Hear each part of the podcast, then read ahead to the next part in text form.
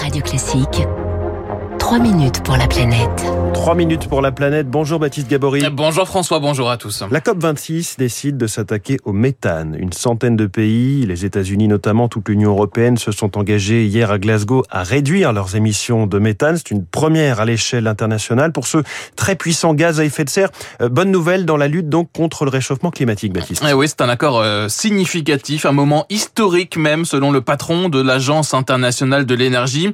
Pourquoi ? Parce que le méthane, vous le disiez, est le deuxième gaz à effet de serre après le CO2. Alors on en parle moins, on en émet beaucoup moins, mais il est très puissant. Son pouvoir de réchauffement est 30 fois plus important que le CO2 sur un siècle et même 80 fois plus important sur une échelle de 20 ans. Philippe Siès est chercheur au laboratoire des sciences du climat et de l'environnement. C'est très important parce que le méthane, en fait, c'est un gaz qui est très puissant par rapport au CO2. Et surtout, contrairement au CO2, si on réduit les émissions, on voit la concentration qui diminue et la température qui diminue. Et donc, réduire les émissions de méthane le plus tôt et le plus fort possible, c'est très bénéfique pour le climat à court terme. Voilà, c'est l'autre intérêt du méthane, finalement, c'est que ce gaz est puissant, mais sa durée de vie dans l'atmosphère est d'une dizaine d'années seulement contre des centaines pour le CO2. Réduire les émissions de méthane, cela permet donc de faire baisser la température rapidement.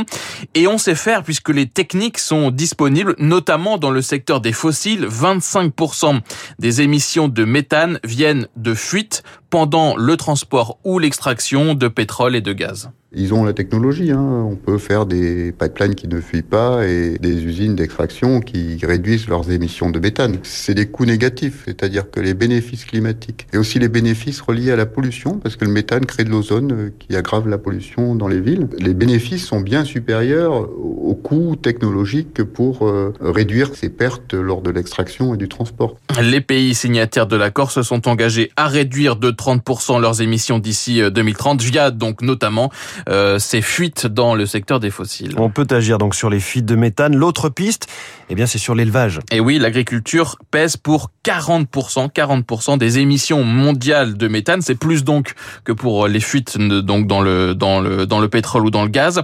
40% pour l'agriculture à travers notamment les rots des vaches. C'est tout sauf anecdotique. Oui. Une vache peut émettre jusqu'à 80 kilos de méthane par an.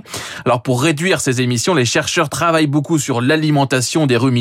C'est ce que fait également l'association Bleu Blanc Cœur qui regroupe 800 éleveurs laitiers en France. Nathalie Kerewas est sa directrice. La vache en éructe de façon normale, mais quand elle en produit trop, c'est qu'on a un déséquilibre alimentaire. Et donc l'idée de Bleu Blanc Cœur, c'est de rééquilibrer l'alimentation des vaches laitières avec des sources végétales d'intérêt nutritionnel, parmi lesquelles l'herbe, la luzerne, la graine de lin. Ça va améliorer le processus de la digestion, et mettre moins de méthane et servir à produire plus de lait. Avec une baisse observée de 20% des émissions de méthane dans les élevages donc de l'association Bleu Blanc Cœur.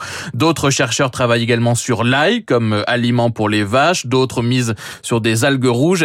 Elles pourraient permettre de réduire de 80% les émissions de méthane selon des chercheurs américains. L'ONU estime de son côté qu'il faut avant tout changer les comportements, consommer moins de viande et donc réduire ainsi la production. Baptiste Gabory, grâce à qui nous suivons cette COP26, vous revenez tout à l'heure dans Les Spécialistes à 7h40.